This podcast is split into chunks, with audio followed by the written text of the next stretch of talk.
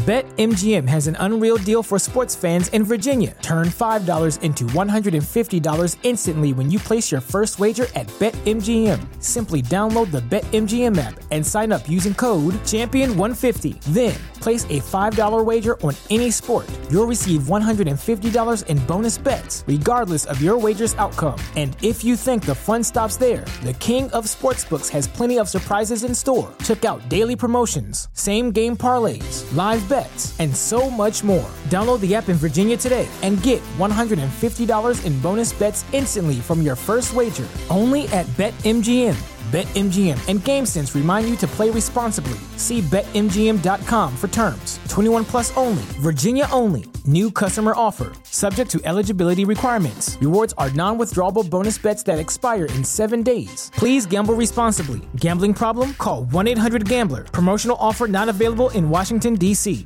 Say goodbye to your credit card rewards. Greedy corporate mega stores, led by Walmart and Target, are pushing for a law in Congress to take away your hard earned cash back and travel points to line their pockets. The Durbin Marshall credit card bill would enact harmful credit card routing mandates that would end credit card rewards as we know it. If you love your credit card rewards, tell your lawmakers hands off my rewards. Tell them to oppose the Durbin Marshall credit card bill. Hey, this is Dan from Edmonton, Alberta, Canada, and I never listen to I Doubt It with Dollamore. I mean, uh, I subscribe and everything, but that's just so I get the notifications so I can uh, extra not listen. The following broadcast may contain free thinking and open minded discussion, ideas, skepticism, and adult subject matter. Topics will be discussed using adult language, sometimes gratuitously. Get ready to move the conversation forward. This ain't your granddad's news and comment show. This is I Doubt It with Dollamore.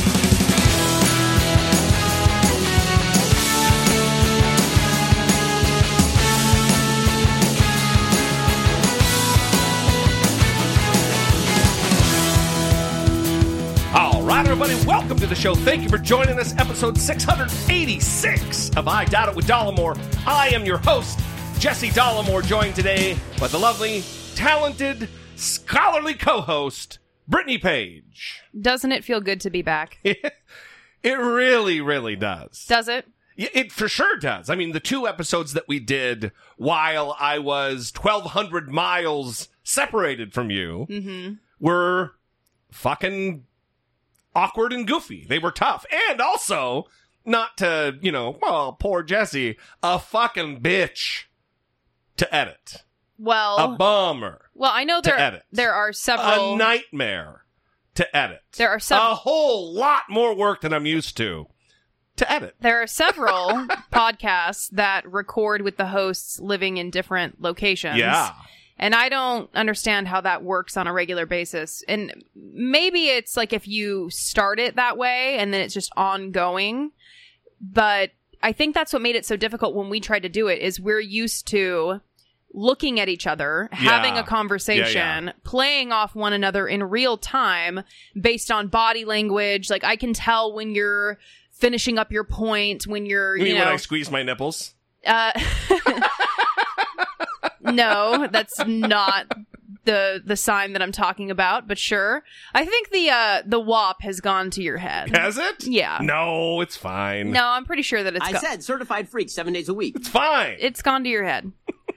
It's dominating No, your but- thoughts. But, listen, I think if it was just you and I talking and we didn't play clips, yeah, it would have been a hell of a lot easier. Mm-hmm. I don't know how we're on this me whining about how hard it was. I mean, it wasn't. It just added a layer of complexity that I haven't had to deal with before. For sure. Because being face to face right. is ah goddamn just so much better, so much easier because of the human inter- interaction thing. For sure. You know, pinching my nipples notwithstanding. Yeah. Speaking of human interaction, we were supposed to be at a wedding Ah. today, Yes, and we are not at that wedding. we are today. not there. we decided not to go because of COVID. COVID also related to my daughter's illness and her um, compromised immune system. A lot of things went into it, but it's it's the wedding of one of my top three best friends in my life getting married today, which is such a heartbreaker. It's a bummer Yeah. to not be there.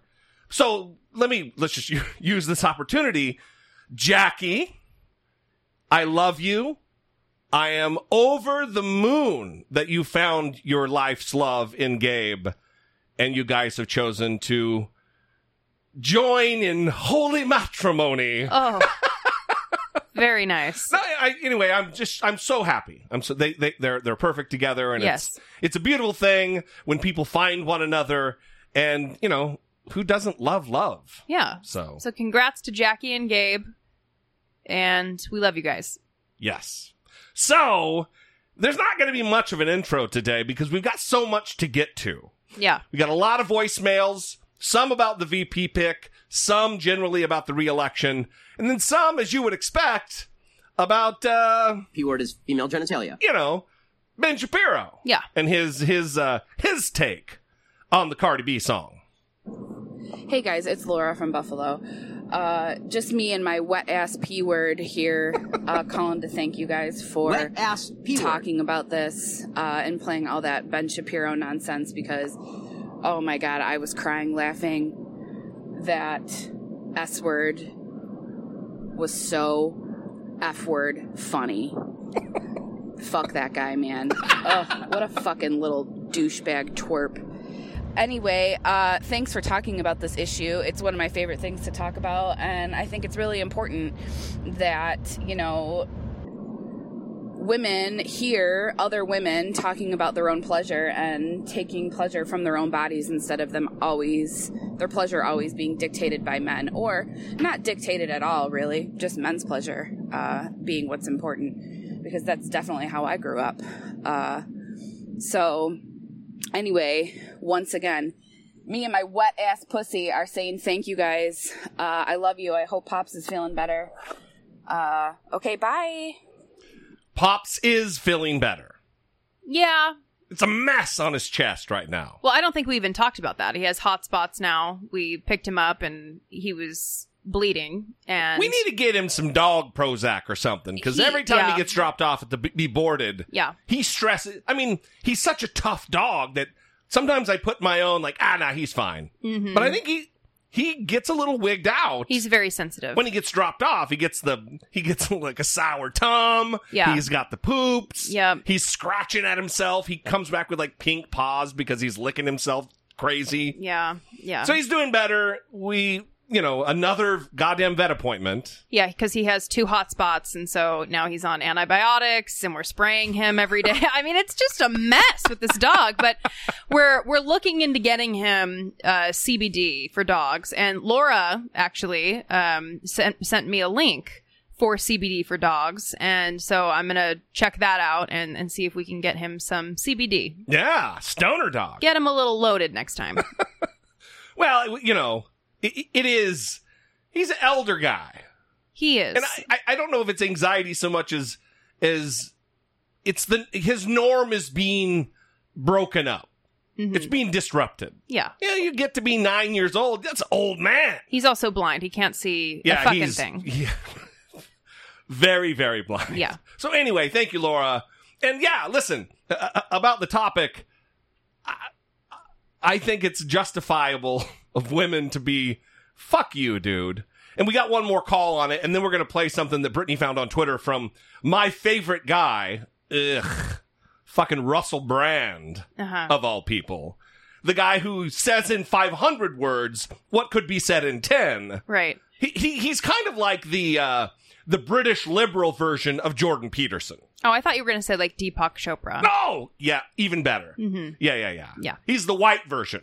you of have Deepak Chopra. you have to wade through the word salad to really figure out what's being said. I mean, I have to be very intentional about listening to Yeah, it. Yeah, yeah, yeah. Because if you're not paying attention, you just get lost in a sea of words. And I think what happens with Russell Brand is similar to what happens with Jordan Peterson is people like the way he talks. Yeah, yeah. It's, And- me- it's mesmerizing. and they feel like they're listening to a smart person just based on the rhythm and the cadence, the the big words that are sometimes used, the What- confidence that is Absolutely. you know, There- all these different variables together. there is uh, i think it's called the Sokal effect there was a paper and i goddamn i should have we're, we're impromptu here. If you're looking it up i think it's s-o-k-a-l Sokal. And it was a person who was very well respected who wanted to test the the the the, the quality of papers that are that are submitted to different journals. And he submitted this paper that was a bunch of flowery nonsense. That didn't really mean anything. And it got accepted. And it's the same kind of thing that people get bamboozled by the nuttiness by mm-hmm. the the flowery going nowhere languages sentences that don't really mean anything. Mm-hmm. Deepak Chopra is the perfect example of that. Mm-hmm. So anyway Laura thank you for the voicemail. Moving on. Hey guys, it's Carissa. So happy you're back. Um, so Ben Shapiro, did he basically just admit to all the people, his listeners, that he can't make his wife wet? Bring a bucket Since and a mop. He gave out a differential diagnosis to uh, Cardi B and Megan Thee Stallion. He just admitted he can't make a wet and gushy, wet ass pussy. Hey, love the show. Brittany's the best part. Love the show. Brittany's the best part. It's it's a new high for the show. The what? This whole this whole talk track.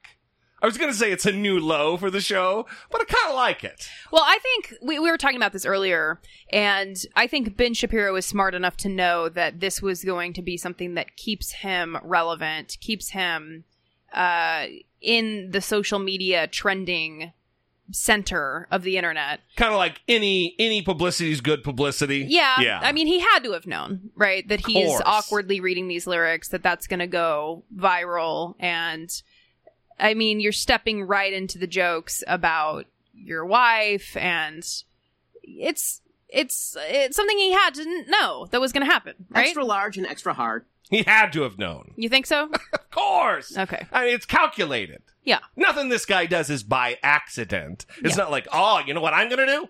I'm going to sit there and I'm going to read the lyrics, and it's going to be great, and everybody's going to love it, and uh, it's I'm going to take her down.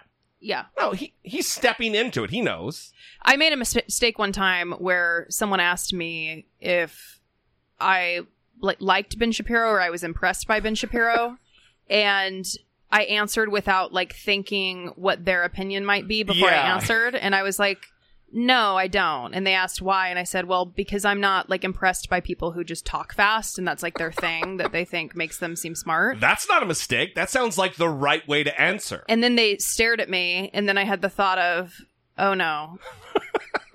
they like Ben Shapiro. yeah. Well, you just assume people are smart. and they're not going to be again bamboozled by bullshit. Well, there's there's a lot of people that have been bamboozled. yeah, Yes. for sure. Anyway, let's get on to this Russell Brand thing real quick. It's like two and a half minutes, but it is him. Well, just being Russell Brand about the whole thing. key point I would like to make is do we achieve equality by aspiring to the values established by the forces or uh, authors of the hierarchy and system itself, i.e., do women achieve equality by aspiring to and replicating the values that have been established by males? Let's take this one simple example because that's what this video is about. If male hip hop tropes are about the potency of male sexuality, which we sort of think, well, these are reductive, it's not a celebration of uh, traditional, conventional male values such as duty, service, loyalty, bravery, courage. All traits, of course, that can exist across genders and sexes, but I'm talking about traditional values. And uh, and then the the female video is a sort of a celebration of sexual potency, or let's just take the description that the, the, the Guardian offered.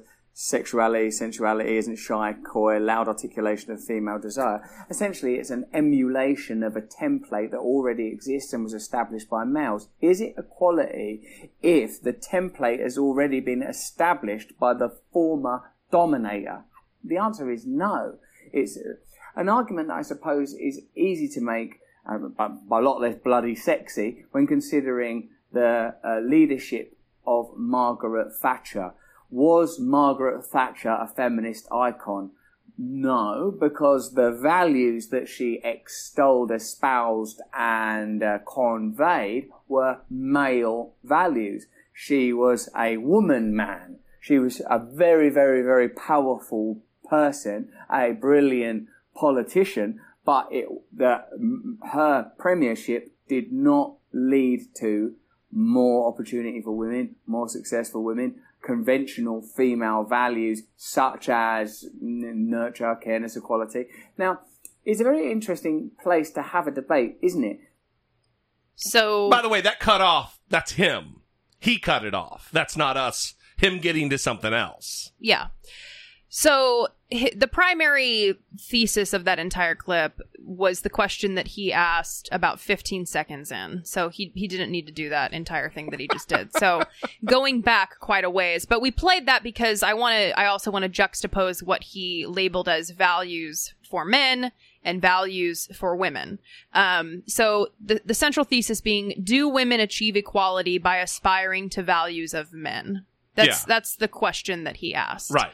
He talked about values of men being and he said traditionally traditionally i'm saying these can Yeah. be either side but traditionally we're speaking duty service courage bravery there was another one and i missed it but- Loyalty, I think. Okay. Because I wrote him down. I wrote duty, duty courage, bravery, val- valor, which I guess wasn't in there. Loyalty. okay and then values of women i, I think he mentioned three i only caught two uh, nurture and care Wow. Traditional. So, does Russell Brand have like a 1950s view of the role of women here? I mean, nurture, that's that's the go-to value Motherhood for is women what he's that talking you're about. going to go to. Yeah. And- And this is the frustrating thing. I don't know that you can say Cardi B and Megan Thee Stallion were aspiring to values of men. I mean, for him to say that they don't have values of sexuality, body image, positivity, whatever you want to call it, power, Power through sexuality. that that is something that they learned from men or that they stole from men. Yeah, yeah, yeah. That seems odd to me to Yeah. say that because why is it that Cardi B and Megan Thee Stallion can't be empowered in their sexuality because well that's something that that they want and that's something that makes them feel powerful and Yeah, yeah, good about themselves uh, and has actually nothing to do with trying to be like men.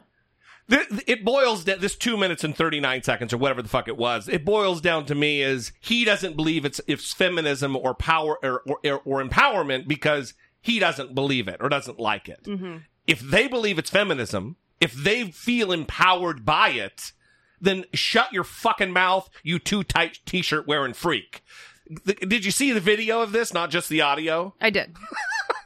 it's like he took a low V-neck and sliced it with a knife, so it like went all the way down to where his pubes start. It's he's just a goddamn he's a caricature of himself at this point.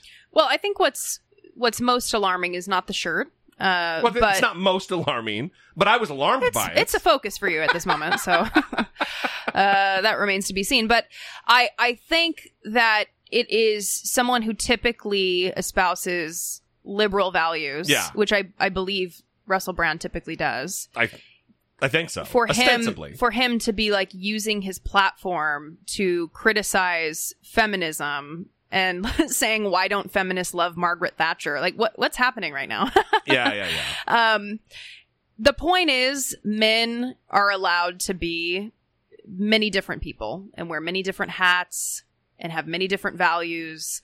And there consistently is this pushback when women try to step out of the box that has been created for them in terms of the way that they're supposed to be, supposed to look, supposed to behave. Yeah. And Russell Brand appears to be falling into that trap. I mean, you expect it from Ben Shapiro.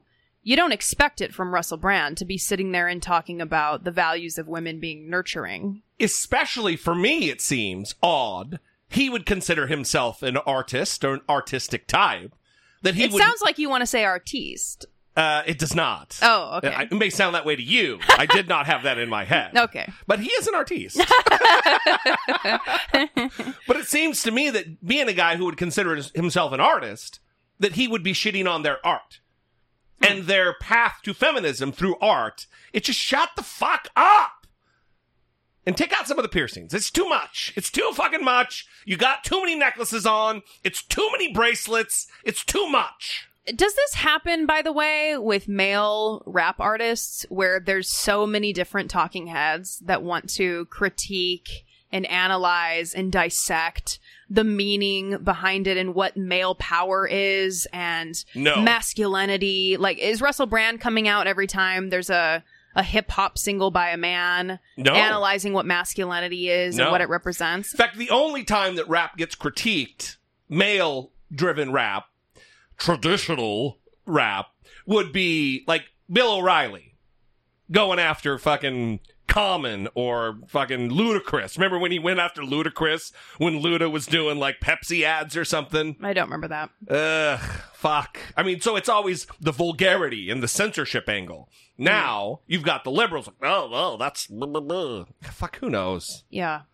Anyway, we wanted to bring that to you because that was uh, not even on my radar. Going back to what I said though, it's all about trying to control women, tell them how to behave, Yes. tell them what they should be doing. What feminism or liberation is or isn't for them being told by a man. And and that is the point when Ben Shapiro tried to be uh, a dick and say, "Oh, this is what the feminists have fought for." Yeah, it is. It is what the feminists it's have fought part for. To, of what to- he said. This is what it's all been about. Just this, only this. It's- not, not only. it's being free to express yourself, be who you are. That's it. yeah. Without dudes coming down on you telling you that you should be more nurturing and kind of not be as vulgar and slow it down. Right. The mother, Cardi B. Right. The, I mean, Who said, you're by not the way, being a mom the way I think you should be being a mom. she said, by the way, tweeted this, that she, when she rapped about the one in the trunk, the, the truck in her little garage, Oh, yeah. that she was talking to her husband. yeah, that's right. She's rapping it to her husband. yeah. Isn't that the values that all the Republicans want? Yeah, she wants She's him to happily married. Touch that dangly thing in the back of her throat. She's happily married and has a great time, it sounds like. A great. I think that's what they want from people. Hey, man. I said certified freak seven days a week. Seven days a week, Brittany. Mm-hmm. Anyway, thanks for the call, Carissa. We appreciate it. Moving on to more traditional, I doubt it with Dollamore subject matter, the election. Hey, Miss Brittany and Jesse. Glad you guys are back and glad um, your daughter's on the road to recovery and, and positive thoughts. also, very excited that you guys turned me on to WAP. Thank you very much. Um, this is Chris from hellscape known as the Southern United States, specifically Cherokee County, Georgia. Quick question for you guys. Um, trying to be optimistic here, but really not in my nature. I don't see how uh, Big Orange does not get reelected, specifically because of it's he's rigging the system between the you know the post office stuff, the, voter suppression, the gerrymandering, all that. Um, I really hope he doesn't. I'm trying to be positive, but what are your thoughts on that? Is, is that an insurmountable um, gap a bridge there? Um, do we think that this can be fixed? Do we think that the Democratic Party or the, or the uh, hopefully the democracy that's still in place or that's left or whatever shreds of it are left can ensure that this election is as fair as possible? Um, you know, again, not only is do we have all the voter suppression and mail ballots and all that stuff, still uh, hacking, election fraud, and all that from third party or, or foreign countries. Anyway, love to hear your thoughts on that. Um, glad everybody's back and everybody's is healthy and and um, yeah, have at it, man. Thank you very much. Great, great question. I feel very much the same in terms of trying to hold on to any shred of optimism or positivity that exists in my body. And right now it is not very much. so, Um, le- well, let me say before you, you move on there. how optimistic are you? Oh, no. Yeah. No, don't tell us that. You're the one. You're the one. You are the optimistic one. Yeah, You well, lift the still- spirit. Listen, I'm still optimistic. Oh no. but it is it is diminishing by the day.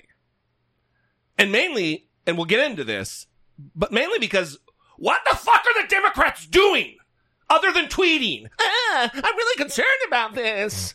Nancy Pelosi, this is an outrage. Even our congressman, Harley Rouda.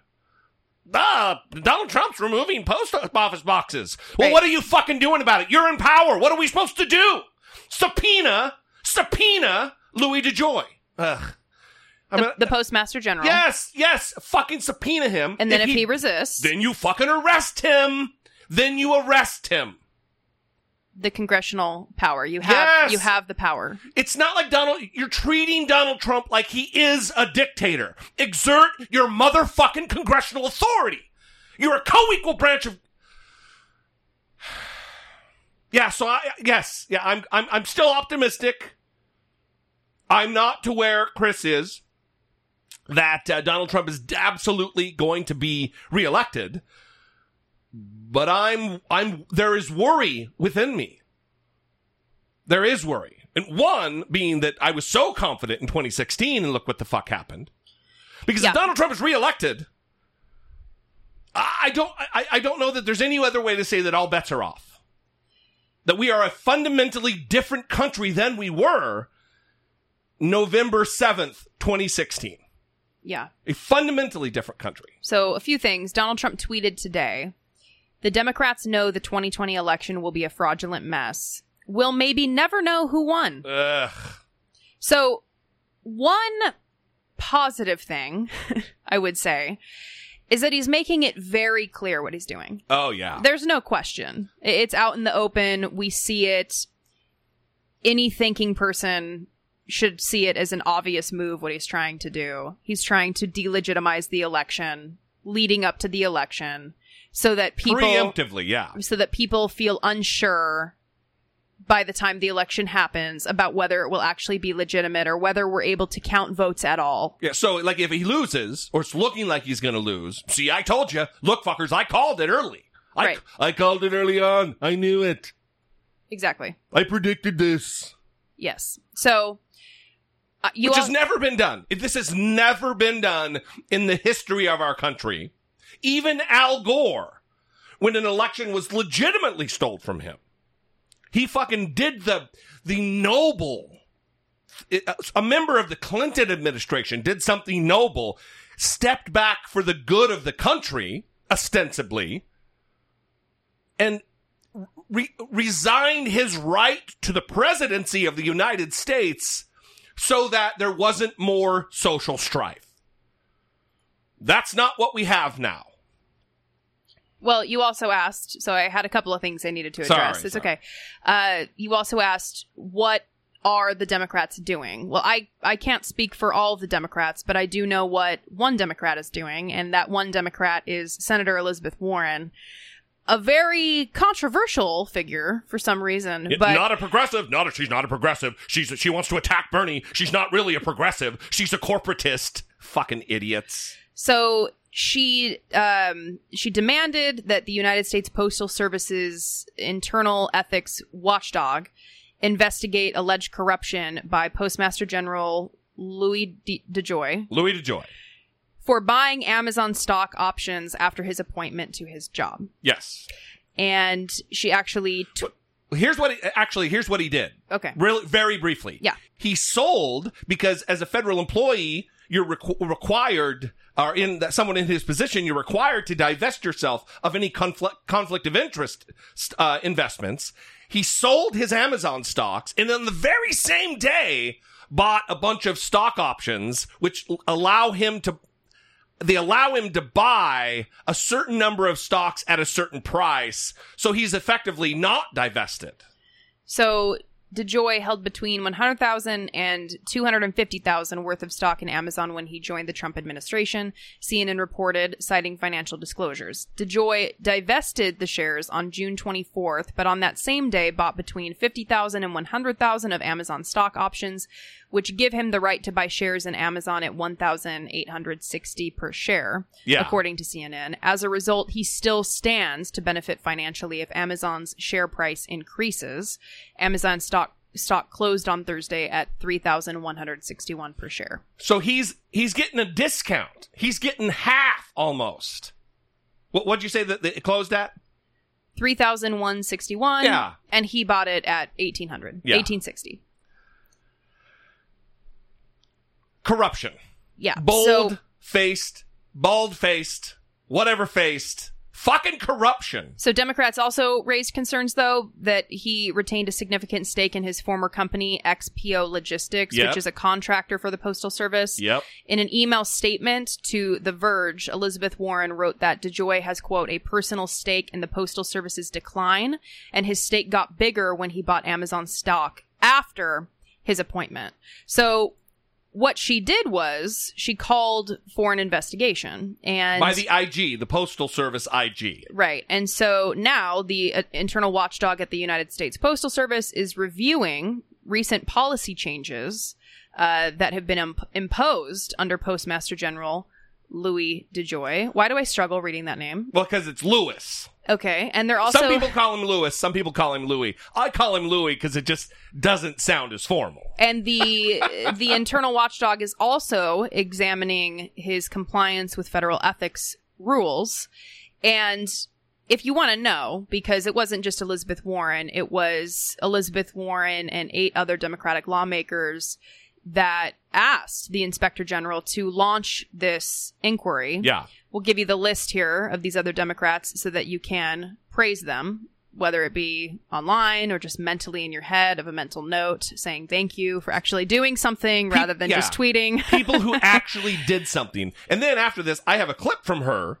talking about this. yeah. So uh, Senator Gary Peters of Michigan, Senator Tom Carpenter of Delaware, Senator Ron Wyden of Oregon, Senator Tina Smith of Minnesota, and House Oversight Committee Chairwoman Rep. Carolyn Maloney of New York. Yes.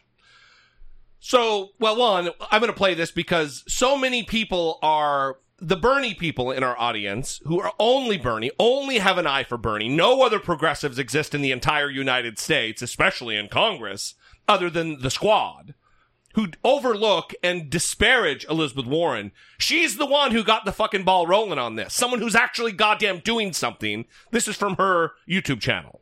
Here's how, in a matter of months, Donald Trump has undermined and corrupted our most popular government agency. The Postal Service is a joke. A top donor to President Trump and the Republican National Committee has been named, wait for it, the new head of the Postal Service. Louis DeJoy will take over the agency in mid-June. DeJoy is a fundraiser for the Republican National Convention. Postal Union is now raising the alarm about an intentional slowdown in mailing centers across the country. There's growing concern the Trump administration is working to degrade the Postal Service ahead of the expected surge in mail in ballots for the November election. He's doing his best to undermine our confidence in the process, but worse, he's doing his best to actually steal the vote. Since Louis DeJoy was named Postmaster General, he has made dangerous changes to the Postal Service, changes that make it harder for Americans to get their Social Security checks, to get prescriptions, and to get ballots so they can vote by mail. So, who is this person who's making these changes? He is a Republican megadonor, a Trump loyalist, and he is a walking conflict of interest. He and his wife own assets worth tens of millions of dollars in Postal Service competitors and contractors. That means he could have a stake in the Postal Service's decline. And Trump? You'll never know who the winner is, but the winner's going to be me. He has a stake in its decline too, because he knows that if people are heard in November, he and the Republicans will lose. Elizabeth Warren and a group of other Democratic senators have sent a letter calling for the Inspector General to look into what's going on at the U.S. Postal Service. And that's why I've asked the Inspector General, an independent watchdog, to investigate the new Postmaster General's motives for the recent changes that he's making. I want to make sure that the Postal Service is not becoming another political tool for Donald Trump, because it sure smells like it is. Congress must take action to fund the Postal Service, to expand vote by mail efforts, and to fight for our right to vote safely during this pandemic. So please, join our fight to protect the Postal Service and our democracy. This is what our elected leaders are supposed to be. This is what they're supposed to do in the face of rampant public corruption. Not even secret. She's not calling for an investigations that will drag on for months. She's calling for this to be looked in internally by the inspector general of the, the post office. Now, we know the relationship that Donald Trump has with IGs, firing multiple.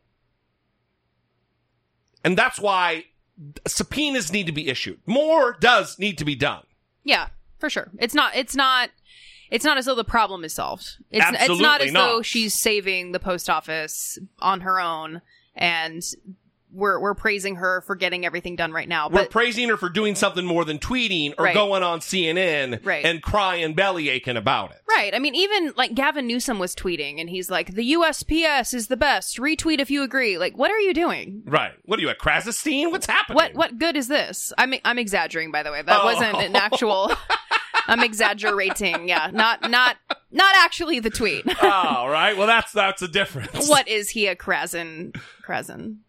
Krassenstein? I don't fucking know. Is that how you say it? Those m- I think they got multi-level mo- banned. they got banned. The one of their wives is still on. Yeah. Um, they're multi-level marketing dipshits. Is what they are. Sometimes I see them pop up in my timeline, unfortunately. Yeah, yeah. Or the wife. Yeah. Yeah. I think it's like Krassenstein wife is what she goes by. God damn. Talk about not having your own fucking identity.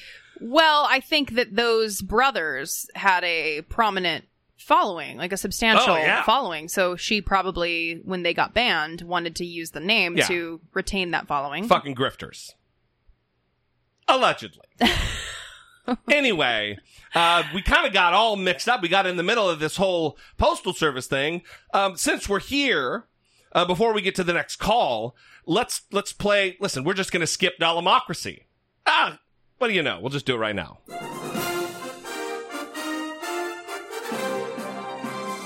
Dollemocracy. Facing down pessimistic politics with realistic optimism. Since we're here already, we'll just intermingle it into the show. Yeah, I want to talk about a few issues with the post office that, that that's happening right now. I first want to mention that President Trump and Melania Trump have requested mail-in ballots for Florida's upcoming primary. Of course. So this is at the same time that Donald Trump is talking about mail-in voting just being rife with fraud. Oh yeah. It's just endless. There's no way to know.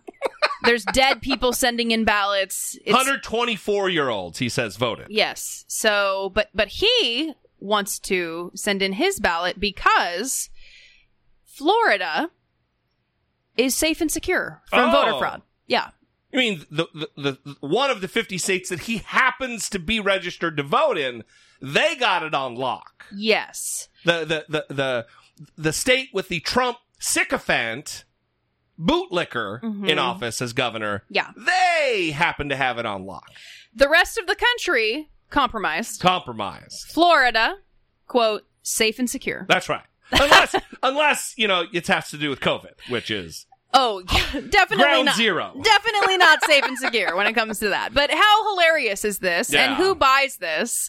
That the state in which Donald Trump is going to vote is the only state where mail-in Yeah. voting is safe and secure. I'll tell you who buys it. Uh, this just in. No, Trump, baby. Yeah. That guy fucking buys it. Perfect. So, um, by the way, just just a couple months ago, Donald Trump was asked about the fact that he did vote mail in, and um, this was his answer. So you were highly critical of mail-in voting, mailing your mail-in ballots for voting. I think mail-in a few minutes voting ago, is but horrible. you voted by It's mail corrupt. in Florida's election last month, didn't you? Sure, I, I could vote by mail for that because I'm allowed to. Because he's allowed to. he's a Brittany. You just don't understand. Mhm. Donald Trump is allowed to. Yeah. But everybody else is fraudulent. Fucking. By the way, notice that the the the reasoning, the the excuse making has shifted. Right. It's no longer that because he's allowed to, because that's a stupid fucking answer. Mhm. Now it's oh well, it's because their system is secure. Right. Yeah. Someone got in his ear and was like, dude, That's not gonna fly. you sound like a little kid up there. Cause I can. I can do it. right? Yeah, your face was funny. It's just it's horrifying. Yes, and I, it is. listen, I I remember before Donald Trump got elected that there were people who were like Hillary Clinton's not much better. She's not better. Oh, god damn. right? And I I will never forget the people who said that to me. Yeah. Every time I hear one of these clips from Donald Trump, I think of those people. Yeah, it's remarkable. It's remarkable because it's even worse than I ever thought it could be. It really is. And I was was not the liberal I am now 4 years ago. For sure. Yeah. And even then it was like this guy is anathema to what we aspire to be in America. He is bad fucking juju. This guy is not good for America in any sense of the, of, of, of what could be decent. Right. And we, uh, more me than you, are horrified when people go back and listen to old episodes. But I think one of the things that would be consistent if people go back and listen to old episodes is that we have always disliked Donald Trump. And I, I believe this because even before he ran for president, like several years before he ran for president, I tweeted something like, "Who the fuck cares what Donald Trump has to say?" yeah. I mean, this Yeah. was in like 2011 or something. I don't know, but oh, Well, he's a racist fucking conspiracy theorist. he's always been. And I think Dan Rather recently tweeted, he's like, I I don't prefer the term birtherism. I prefer the term racism. Yeah. Because that's what it is. It's racism. Right. Which is what we're going to get to next. But before we do, we have another call. Um, someone's given some advice on a podcast to listen to to give you instructions on how to vote by mail. Hi guys, I thought I would call in um, in response to you guys and Brittany talking about getting your uh, vote by mail situation in order and registration in order. Um, I just listened to a great podcast um, from NPR's Life Kit. It's called How to Vote by Mail, a guide. It talks all about how to vote by mail and resources on how to find out how to apply for that and check your registration. It takes a few minutes and the whole podcast episode I think is around 15 minutes. Um, just thought I would share and Brittany's the best part. Bye. Love the show. Brittany's the best part. So, Life Kit by NPR, 15 minute episode, gives you all the deets on how to register, how to vote by mail. And hopefully, I haven't listened to it yet, but hopefully they'll even do follow up episodes, follow up episodes on how to do so in the midst of the dismantling, the hobbling of our, our post office.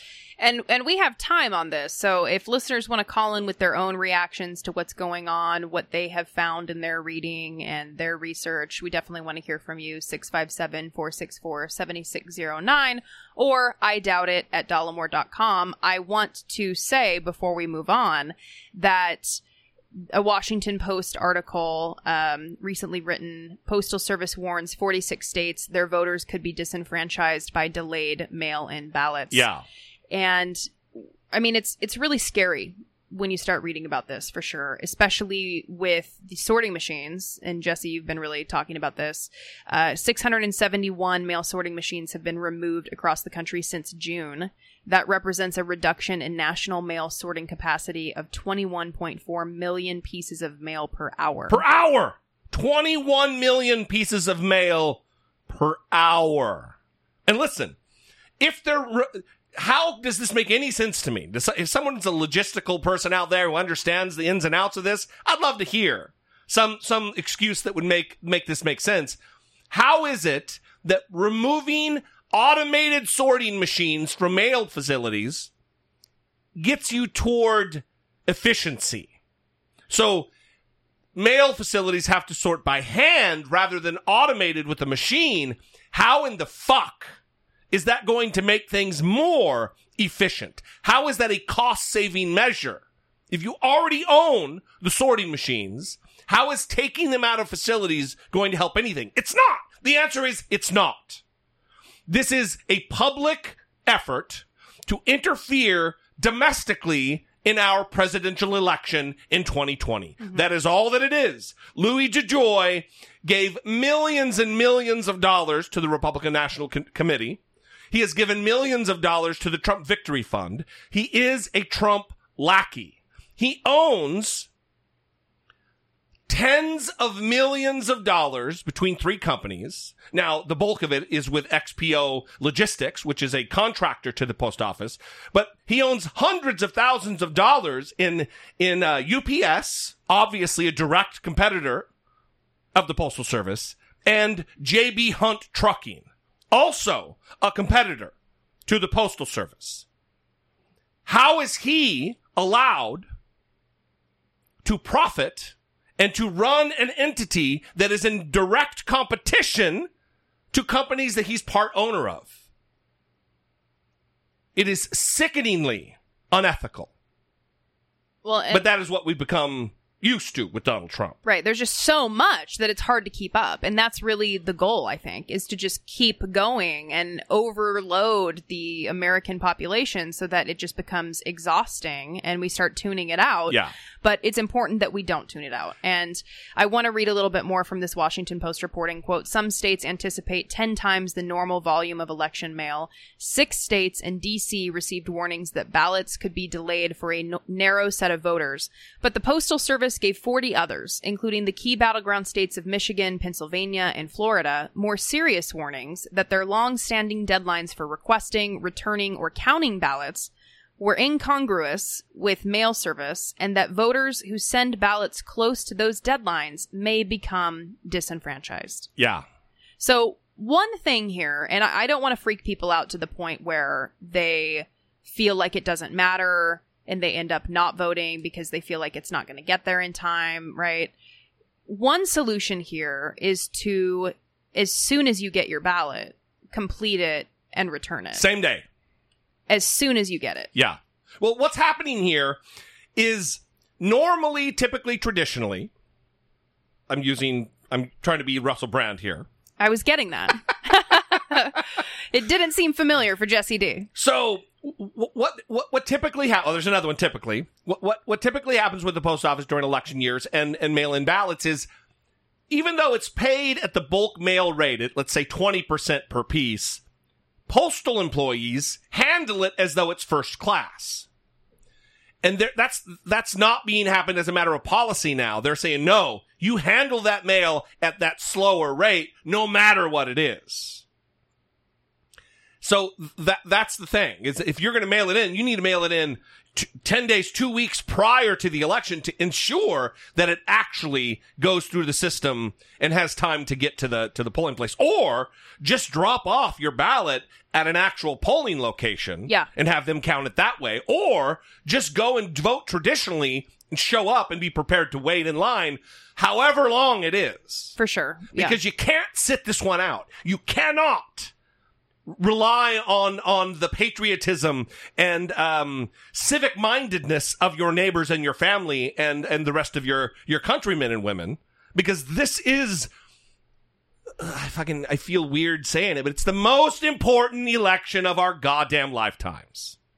It, this really is a turning point of whether we lose our country or whether we hand it to Trump Republicans for generations. And I I want to say that this is something we're going to be talking about. It's going to be the new theme until the election because we want to make sure that voters are educated and Yeah. prepared to act so that there are not these these concerns leading up to election day that everyone feels prepared and knows what to do so that their vote is counted. Yes. And we really need to be proactive about educating people in our lives about what they can do. And we're going to do that as much as possible on this show. And we want you to take part in that too. So if you're reading things, we're missing something, we want to hear from you. That's part of what we do on the show is moving the conversation forward. It's just not just me and Jesse here talking at each other. We want to hear from you. Join this conversation. Talk about your fears. Talk about your solutions. 657-464-7609 or I doubt it at dollemore.com. Now we'll do a live read of the mid roll. Listen, we are a listener produced program. If you've been on the fence, you've thought, eh, maybe I'll become a patron today on Patreon, but eh, maybe I won't. Maybe, eh, eh. we would love to have you consider becoming a Patreon, uh, a Patreon supporter, a Yeah. patron on Patreon. And how about this? If How about it? If you've been on the fence and you're still on the fence and you listened to the previous episode and you laughed out loud during the WAP segment. Seems like we, br- we bring some value. Seems like we bring some value to your life. Yes. And seems like you may want to chip in even $2 to Top become. on top, I want to ride. I do a Kegel while it's inside. Yeah. I why am I being interrupted by Ben Shapiro talking about kegels? I don't. Is that Would you rather this? Bring a bucket and a mop. I You just don't want any Ben Shapiro. I would rather Ben Shapiro not interrupt me. Is I think what I'm getting at. If that's All right. okay. So I don't even remember what I was saying, but I think for like two dollars a month, that would be the minimum, Yeah, yeah. and that would be very nice if if people could do that. Well, it's like I talk on YouTube. If we were able to marshal the size of our audience, uh, Right. we have we we thank every single patron, and we've got I don't know three sixty or so. If we could get like a thousand patrons, we'd be able to. The, this show could really transform into something a lot bigger than it is now. Right. And it's really strictly based on the support that we get. So anyway, we love you guys. We appreciate all of your support. The show will always be free, but we lean on the fact that it is a listener produced program. yes. Yeah. All right, let's let's move on here and talk a little bit about Donald Trump and his racist birtherism. We have to use both of them. No, I mean I want to just go by what Dan Rather says. but he was asked about this in the in a presser because some lawyer, some law professor, actually a guy from right here in Orange County, California, a fucking dipshit named John Eastman, who's written a book called One Nation Under God: The Pledge of Allegiance Under Attack is asserting in a Newsweek why the fuck they would give this guy a platform. A Newsweek op-ed where he is asserting that Kamala Harris isn't isn't eligible to be a vice president of the United States because she is it's again it's birtherism. She was born in fucking Oakland, California. She is by nature of her existence and her birth a naturalized citizen, a natural citizen of the United States. What do Republicans expect people to do when the only time they raise questions of eligibility for political Yeah. candidates It- is it's a- when they're people of color? That's right. Uh, what what other explanation would Republicans have us use? It's race because you know what when it happened and it didn't catch on and they just dropped it was fucking Ted Cruz who was born in Canada. Went away. It just went away. Mhm. It's it's racism Yeah, because that is what they traffic in. right. So anyway, this dipshit wrote this op-ed, which shouldn't have been published because it's fucking nonsense, conspiracy nonsense. And Donald Trump was asked about it in his COVID presser, and this is how he did not at all push back. In fact, gave credence and legitimacy to the author of this conspiracy theory, rather than just say, "Oh yeah, that's nonsense." Please, go ahead. President, I have two questions. The first one on domestic politics. There are claims, Can't, can't understand a there word are you're claims circulating in social media that Kamala Harris is not eligible to be to run for vice president because she was an anchor baby. I quote. Do you or can you definitively say whether or not Kamala Harris is eligible, legal meets the legal requirements to run as vice president? So I just heard that. I heard it today that she doesn't meet the requirements. Uh, and by the way, the lawyer that wrote that piece is a very highly qualified, very talented lawyer. I have no idea if that's right. I would have I would have assumed the Democrats would have checked that out before she gets chosen to run for vice president. But that's a very serious. You, you're saying that they're saying that she doesn't qualify because she wasn't born in this country. No, she was born in this country, but her parents did not. Uh, the claims say that her parents did not receive their permanent residence at that Yeah, time. I don't know about it. I just heard about it. I'll take a look. There's no way that he knows anything about this dude. I, I would love Yeah, for the yeah, yeah. follow up of, oh, he's very talented and impressive. What What do you know? Highly qualified. what do he you know about him that makes him so highly qualified and talented? Yeah. It's just words, filler words that he always uses about people that he learns agrees with him and that he wants to elevate. That's it. He knows nothing about John C. Eastman, who wrote the article. It- it- is- I wonder if this guy. I mean, I had to look him up. I, I don't even know if he's he's uh, an active, um, Looks like he's faculty at Chapman. which is sickening. I'm sure he's tenured, which is another fucking problem with tenure. That this guy gets to just fucking spew his nonsense and float damaging racist conspiracy theories out there, and nothing is he at risk. He's not at risk at all. Fucking lame as fuck. Well, they have added an editor's note for the op ed. So, this is what the editor's note says. This op ed is being used by some as a tool to perpetuate racism and xenophobia. We apologize.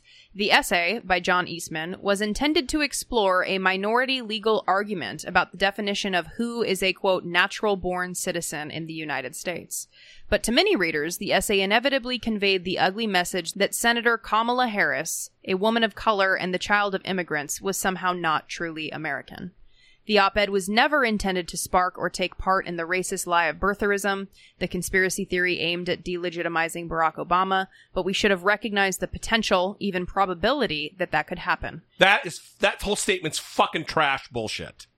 They said in the statement, inevitably it led to this, but we should have known that. Well, if it's inevitable, yeah, you should have fucking known it. Ugh. The media is complicit in this nonsense because they know what's going to whip people up into a frenzy. It's just scary, everything that's happening on the internet. Uh, From QAnon, where Yeah. I'm seeing people that haven't read a book since high school except Fifty Shades of Grey, like talking about how they they've done their research on the flight logs and stuff. Like, I, I, it's very Yeah. alarming. Goddamn. It's very alarming. Certain segments of the internet and what people feel like is legitimate because they see a picture of something and then they start making these arguments. It's it's it's very alarming. I, I don't know. There should be classes taught in high school about how to navigate the internet, what is a legitimate source, what is not Yeah. a legitimate source, and this is a unique problem. This is not something that I think was a problem when I was in high school. Do you think that's because the internet isn't quite what it is now then? It wasn't quite yet what it is. I mean, I don't know. That people are getting more astute at manipulation by using the internet. I, I mean, algorithms play a role. Yeah, sure. all that stuff. Uh, people using the algorithms to indoctrinate and pull people into alt light, alt right thinking. Crafting their content in a way that is going to be used best by those algorithms, like on YouTube, for instance. Yeah. Yeah. So I, just I wish there was better training, but I don't know what to do about that now with people who I went to high school with that have never cared about anything intellectual before until they find QAnon, and now Right. suddenly they think they have all the world's secrets. Yeah, right. Them from their couch are somehow tapped into a world that is that that that deep seated deep state secrets they're able to uncover from Internet Explorer or fucking Google Chrome. Yeah, and Google it's Chrome. it's sad because people like uh, Donald Trump Jr. they also legitimize QAnon shit Yeah. online. Sure, of So you have people in power that are legitimizing this, just like the the Newsweek attorney who's very talented. very highly qualified. Yeah. So this kind of we're going all over the board here. This is not in the order that was planned, but yeah, sometimes that happens. It also We're still rusty. It also no, it's not even rusty. This is great. I like when we organically go from topic to topic. This leads us right into this Ainsley Earhardt thing that you would expect people who are in the news media, quote unquote, because you work for Fox, to know the actual. Listen, it's one thing if they want to spin the bullshit. This is about kids getting COVID. Now that schools are opening, they're realizing, oh shit, yeah, kids aren't immune from the coronavirus, like Donald Trump has said, like many people in the administration have said. That is not the case. And the other day, Ainsley Earhardt had a doctor, a physician on the show. By the way, just as a reminder who Ainsley Earhardt is, What about the majority? Okay, the majority. So tired of protecting the minority. you know, Ainsley Earhardt, who's so tired of protecting the minority in this country. Because she does it so well. You know, Yeah, yeah. and she's tired of it because she's put so much effort into it. That's right. it. For so many years, I've protected the minority, everybody, and I'm so tired of it. what about the majority? What about the power structure? They're the ones that I need to help prop up. she needs to move on from the protection of the minority to now the majority. So you would expect her, being a member of the media, to have the straight scoop on things, to have an Oh. understanding Yeah. of what the fuck's going on. when I think of Ainsley Earhardt, I think of straight scoop. That's what I think of. So you intro this clip then. Well, you know, there's many people who are hoping all of the kids can go back to school and be in school and spread the germs around because they think that kids can't get COVID. That's right. Immune. Yeah, they think kids are immune. And Ainsley Earhardt, being in the know with all her power in the media and speaking to all kinds of experts all day, well, she thinks they're immune too. All worried about sending our kids back to school. What is that going to look like for our country and for our elderly grandparents and things like that? 97,000 kids have tested positive. We all, that was such a shock to me because I had heard kids really don't get it. If they do, they're all going to be okay. Do you know any details about that, those per, that percentage of kids that did get it? Are they all doing okay? Do you have any deaths? Uh, I don't know about the mortality and the morbidity right now in that group. Um, you know, that was just in two weeks. So about 100,000 new cases in pediatric kids just in two weeks. And I can guarantee you that number is actually much higher.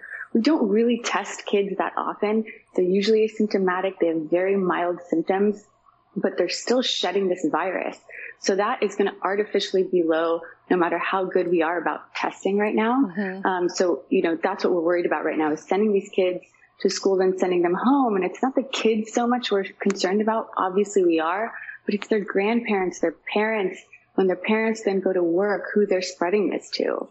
Yeah, right. We're just going to have to be extremely careful because we all, most of Americans want the kids back in school, but we want to do it safely.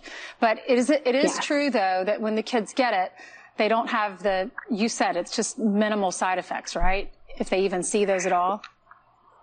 Well, so that's majority of them. So it, the, the likelihood of death and the likelihood of critical illness is lower, but it's possible. I mean, a seven year old just died in Georgia with no medical problems. We hear about this and we see it all the time. Kids get sick. They get multi-system inflammatory syndrome from this. They can get ill from this. The likelihood is just lower. So they're not immune to this. They definitely can fall ill. Um, So I'm glad that they had this woman on that was what I was going to say. because For sure. at least they did that. You have Ainsley Earhardt who is just so surprised by this information. I thought I've been listening to my president, and he's been saying they're immune. it's that was like a mix of Krusty the Clown and yeah, it's uh, Ainsley Ainsley Woodpecker. Okay.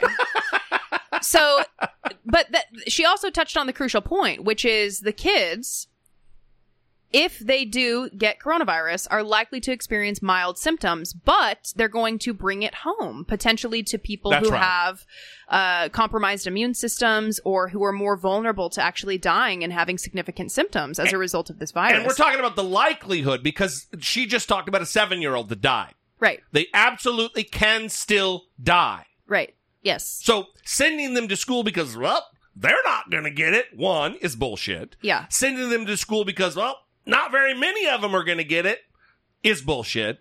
Sending them to school, if they do get it, they're not going to die is bullshit. But moreover, it's the fact that they're going to bring it home because they're asymptomatic and transfer it to people who are in at risk groups. Well, what's what's interesting to me is the hypocrisy when it comes to the Republicans and many conservatives that I see commenting on this issue that suddenly don't care about America's elderly population. Right, right, right. Pro life. Do you remember? No, do you remember death panels? Oh, yeah. the, death the panels, rumor yeah. of death panels in 2009, Obamacare was going to lead to death panels. right, where the government would set up boards Decide who was too sick to live. Uh, particularly disabled and seniors, Right, that's whether right. they were worthy of care. Right. And this was the Republican lie because at the time they were using the people who vote for them, Their concern about the elderly. right, to prop up this lie. And now here we are in 2020 and suddenly we don't care They about don't- the vulnerable populations and whether they're going to get sick and They die. don't give a fuck at all. you know who also doesn't give a fuck is people who are talking about this online who are trying to prop up the lie that kids are immune.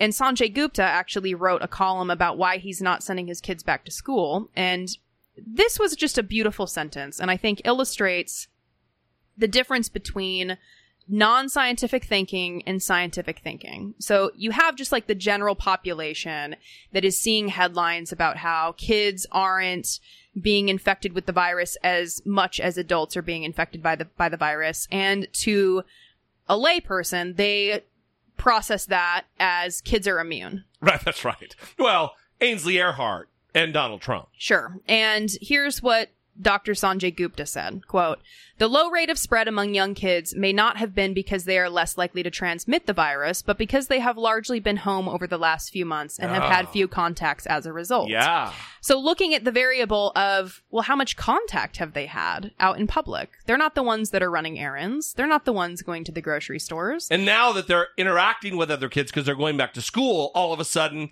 a 100,000 kids in two weeks. Correct. God damn. Yeah, that's awesome. So that's why we need people like Sanjay Gupta with a scientific mind to be able to highlight these variables that people may not be thinking of. And it's not a slight to people if, if they don't have a scientific mind. It's, Yeah, yeah. it's not a slight. I mean, he has extensive training in how to think scientifically and how to consider different variables. It's not a slight against people who don't do that. But the thing is, we should all make that a goal to try to be more scientifically minded, Yeah, yeah. to try to think more about those other variables that could be playing a role. And if you can't think that way, rely on those who do. Right. Find people that do have that knowledge and follow them on Twitter. Yeah. the, the other thing that I want to say, and then we're going to wrap here. We got several other things that we're just not going to get to. We'll have to pick it up next week. But um, is this isn't th- this? I believe is an easy choice. It is an easy choice to ha- not send your kids to school, but it's not an easy choice because there are a lot of variables. You know, people have to work and they don't have childcare, and there's all these other mitigating circumstances and and uh, extraneous situations that are a bummer. It's fucking hard for people. But we're talking about, listen, it's one thing if you have a kid who has trouble reading or doesn't quite learn to read at speed because they're delayed getting into school. It's another thing if you have a dead kid. Both kids don't read very well, but one of them's alive. That's what we're talking about. I also want to quickly add that a lot of parents are justifiably frustrated and Yeah. upset and don't know what to do.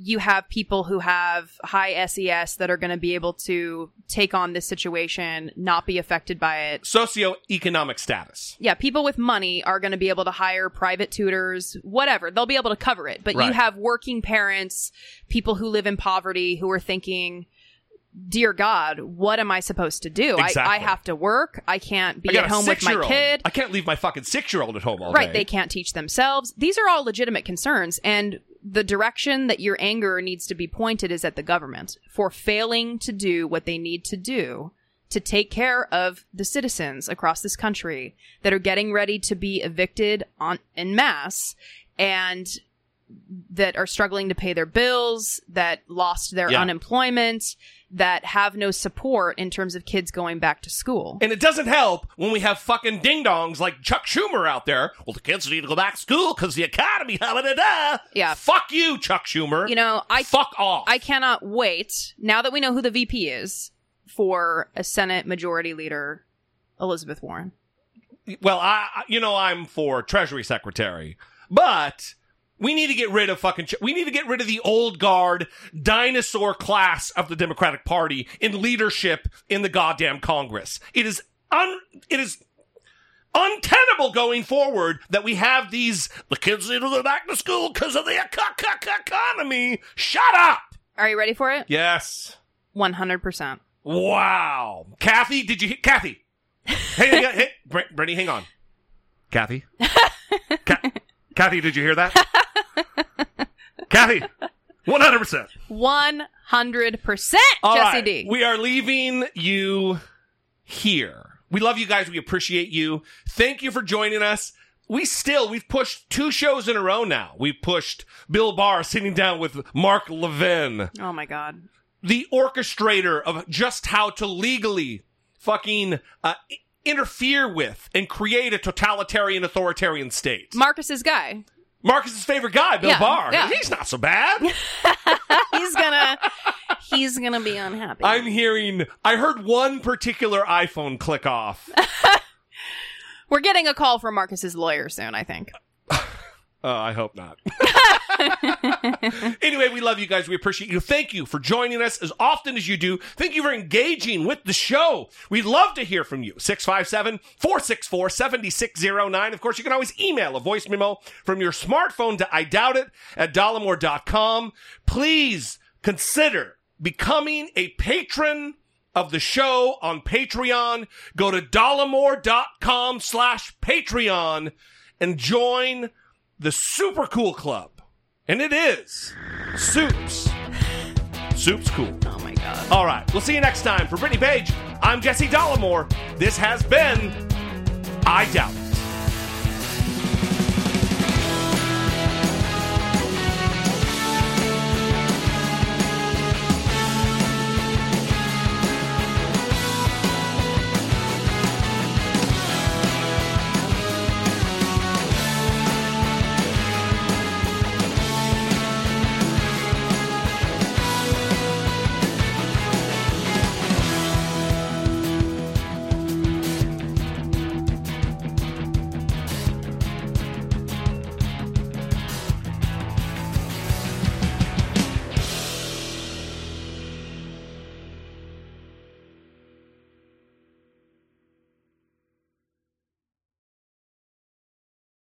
Say goodbye to your credit card rewards. Greedy corporate mega stores, led by Walmart and Target, are pushing for a law in Congress to take away your hard earned cash back and travel points to line their pockets. The Durbin Marshall credit card bill would enact harmful credit card routing mandates that would end credit card rewards as we know it. If you love your credit card rewards, tell your lawmakers hands off my rewards. Tell them to oppose the Durbin Marshall credit card bill.